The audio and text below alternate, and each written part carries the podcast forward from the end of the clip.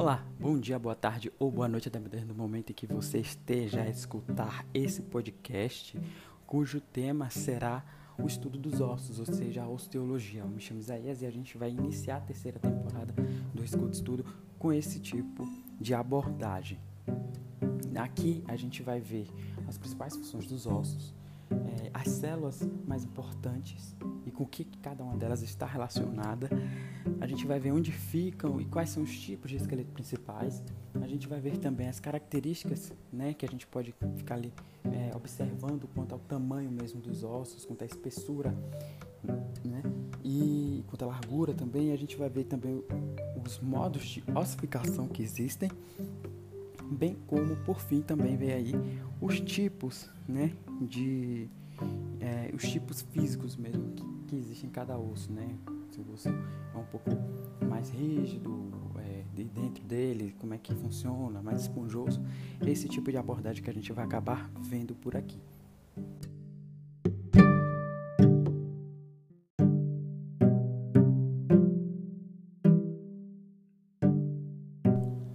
gente já começa agora analisando as funções do osso, né? A, a, primeira função, acho que é a mais óbvia de todas, é a função de sustentação. Se você fica em pé, é porque você tem um, um, um esqueleto ali que dá essa sustentabilidade para o seu corpo por inteiro, perfeito?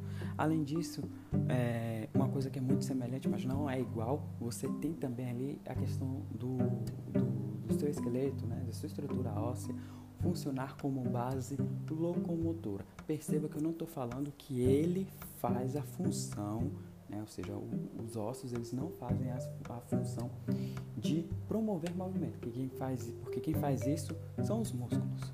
O osso, como eu falei, é a questão da base locomotora.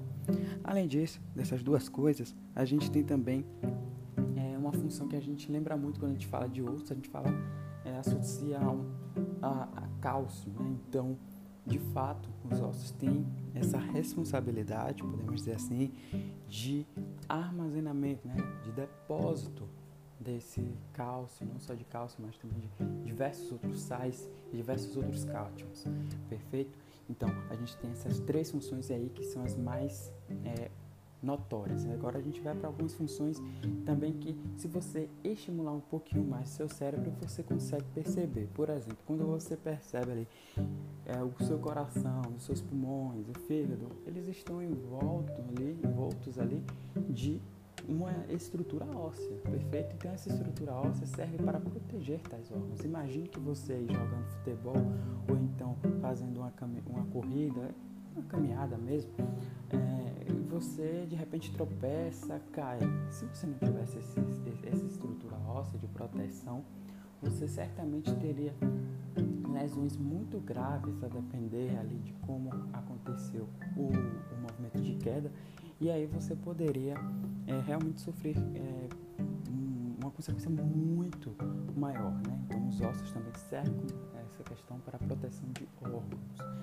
E além disso tudo, essas quatro, geral, essas quatro funções geralmente as pessoas até conseguem compreender bem, mas tem uma que muita gente passa desapercebido, que é a função de produção de células sanguíneas. Sim, o osso ele também tem essa função, sobretudo os ossos longos, né?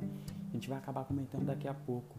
Os ossos longos, como a, a, a estrutura óssea vermelha, a medula óssea vermelha, é, tem a, uma capacidade de produção de células sanguíneas. Né? Essas células de sangue, quando a gente vai fazer os exames de sangue, os hemogramas, a gente percebe ali, né, é, a plaqueta e tal, a gente percebe as hemácias, os leucócitos, todas essas células, elas são originadas de, de dessa questão aí da estrutura óssea. Né?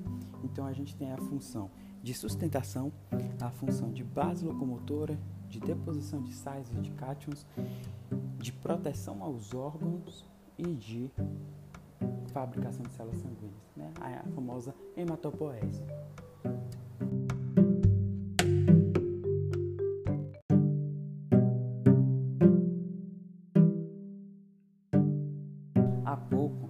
Vamos entender quais que eram as cinco principais funções da estrutura óssea. E agora a gente pode estar se perguntando, mas afinal, de que forma um osso é constituído? Bem, a gente tem que 60% da estrutura óssea ela é formada por sais minerais, uma porcentagem imensa. Né? Quando a gente compara que 30% é pela matriz orgânica e que apenas 10% é formado por células, as famosas células ósseas. E apesar de ser um número muito baixo, as funções das células ósseas são cruciais. A gente vai destacar aqui as três principais delas. Né? A gente começa pelos osteoblastos. O blasto é um sufixo que representa a juventude. E ósteo, a osso. Então, são células ósseas jovens, que geralmente são formadas pelo periósteo. O que seria o periósteo? O periósteo é uma camada de tecido conjuntivo que reveste ali a superfície do osso. Perfeito?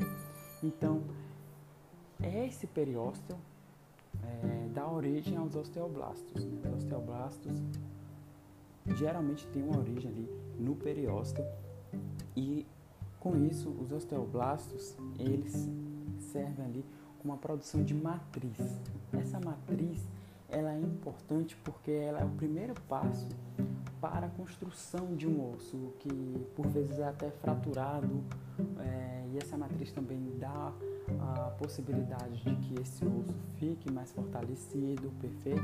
Então a matriz é muito importante. É óbvio que o excesso de matriz não é legal, né? Você vai ficar uma pessoa né, com estrutura muito cascuda, então isso também não é, não é legal, é sempre ideal ter um equilíbrio. Mas é, a gente já vê a importância da matriz com os osteoblastos na relação de produção.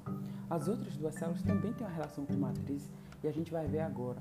Só que, por exemplo, os osteoclastos, eles reabsorvem essa matriz. Então, por exemplo, se você é, tem um, um, excesso de osteoclasto e uma, escassez de osteoblasto, por exemplo, ou seja, o que, é que isso quer dizer? Com, com o aumento de, de osteoclasto, a função do osteoclasto é absorver essa matriz, é sugar essa matriz. A função do osteoblasto é produzir matriz. Se você tem pouca produção e muita reabsorção, então o que acontece? Você vai ter um osso cada vez com menos matriz. E o que isso implica dizer que o osso vai ficar cada vez mais fraco. Pessoas que têm osteoporose geralmente né, têm essa condição aí dos osteoclastos estarem em maior atividade do que os osteoblastos. Perfeito? E aí fazer essa, esse é, desregulamento, beleza? E a gente também aqui, para finalizar, a gente tem o osteócito. Né? O osteócito ele é muito importante também porque ele serve para mineralizar a matriz. Então, observe, por exemplo, você tem ali, é, por exemplo, uma fratura, você tem o osteoblasto produzindo a matriz, você tem o osteócito mineralizando a matriz. Perfeito? Então, ali no processo de reconstrução. E por vezes também entre o osteoclasto, ele não é só vilão, claro que o excesso dele acaba sendo, mas a atividade normal, a atividade em equilíbrio é muito importante porque serve ali como um modelador, digamos assim, né? Dessa, dessa, dessa questão óssea, né? de como o osso vai estar ali sendo formado. Então, essa é a importância das células ósseas nesse contexto aí do estudo da osteologia.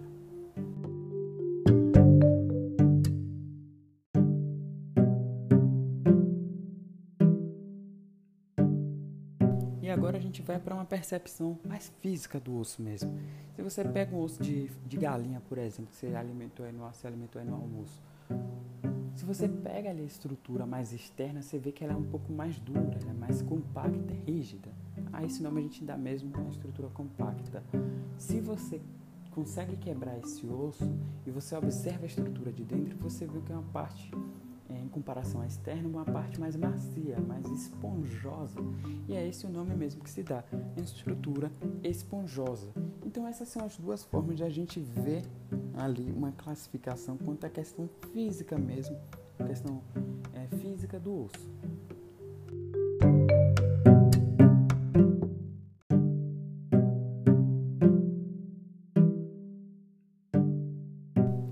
agora a gente vai para um entendimento dos ossos quanto ao seu comprimento, a sua largura, a sua espessura. Afinal de contas, um osso também ele é um objeto em 3D, então ele tem as três dimensões, perfeito? A começar, a gente vai entender que o osso longo é aquele osso que, em posição anatômica, que é a posição que o, indivíduo se encontra ereto, em pé, com as palmas voltadas para frente, olhos para frente, perfeito? A parte ventral também ali, que é a parte do estômago, né? Para frente também. Enfim, é, a gente entende que em posição anatômica, então é nessas condições, são nessas condições, a gente tem que o osso longo é aquele osso em que o comprimento, né, partindo do pressuposto da posição anatômica, que o comprimento ele é maior do que as outras duas dimensões que a gente citou. A exemplo disso a gente tem o fêmur, né, que é inclusive é o osso mais longo que a gente tem, é maior. Enfim, quando a gente tem esse osso longo, a gente tem é, dois tipos de, de estruturinha ali. Né? A gente tem a parte de cima, a parte, a parte dos polos, né? seja de cima e de baixo, a gente tem a parte do meio. Quanto às partes dos polos, né? a, a parte, digamos assim, do polo norte e do polo sul, a gente tem que. É, a gente a chama de diáfase. Então a gente chama de diáfase é, as partes polares, né? Seja em cima ou seja embaixo. Enquanto que a parte central ali, a parte no meio, a gente chama de epífase. Então, é nessa, nessas, são nessas condições que a gente vê aí a questão dos ossos longos. A gente também tem o um osso curto. O que seria um osso curto? Um osso curto é quando as três dimensões elas equivalem entre si, né? São dimensões que não variam tanto, né? ou seja, o comprimento, a largura e a espessura, elas são ali teoricamente ali do mesmo tamanho, né? com variações poucas. Você tem também é, os ossos considerados laminares, e aí você lembra, por exemplo, de, de lâminas, né? Então é quando o grande foco é a espessura, e quando essa espessura é maior, e você também tem aí os ossos considerados irregulares que não se encaixam em nenhuma dessas outras classificações. E além dessas quatro, você tem duas classificações especiais. Você tem os ossos considerados pneumáticos. Esses ossos pneumáticos são ossos que têm alguma cavidade em que é possível existir a entrada de ar ali dentro perfeito. E você também tem ali os ossos, é, um estilo de classificação chamado sesamoide. Esse sesamoide, ele é um osso que está mais relacionado às questões do tendão, né? Então a gente tem esses tipos de entendimento para a classificação quanto à forma que esses ossos estão dispostos em nosso corpo.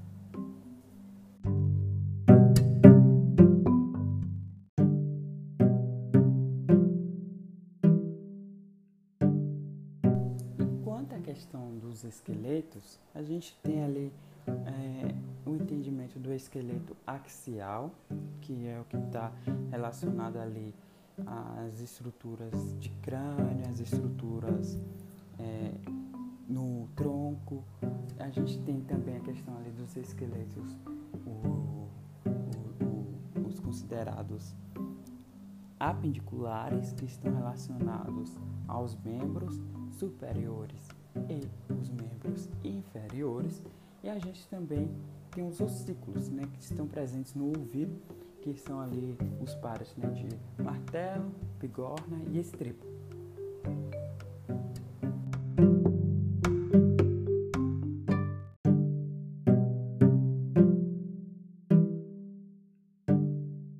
E a pergunta que pode estar sendo ocasionada aí agora é os ossos, eles existem desde quando há vida em um ser humano, ainda na, na, vida intrauterina.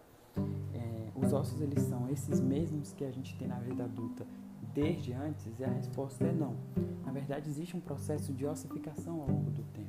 A começar, é, a gente tem um entendimento de que é, mesmo quando o indivíduo ele sai da vida intrauterina, sai ali do útero da mãe e chega ao mundo propriamente dito, ele ainda continua com o processo de ossificação. E esse primeiro processo de ossificação geralmente está relacionado a substituição de cartilagem, que continua até um tempo, substituição de cartilagem para o osso, propriamente dito. Isso só vai finalizar de fato mesmo ali com os 21 anos de idade. Então, nesse processo inicial, o que você tem é uma ossificação endocondral, que a cartilagem ela é substituída por osso. E você também tem os tipo, um tipo de ossificação que é a ossificação intramembranosa que se dá a partir de é, tecido conjuntivo. Então você tem esses dois tipos de ossificação que vão acontecendo ao longo do tempo, lembrando que a intramembranosa é muito mais comum com ossos longos, né? Exemplo aí da una, do rádio e também do fêmur.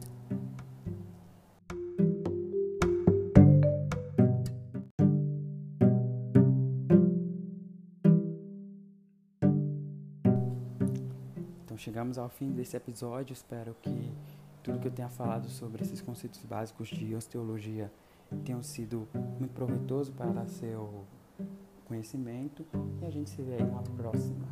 Até mais. Até já.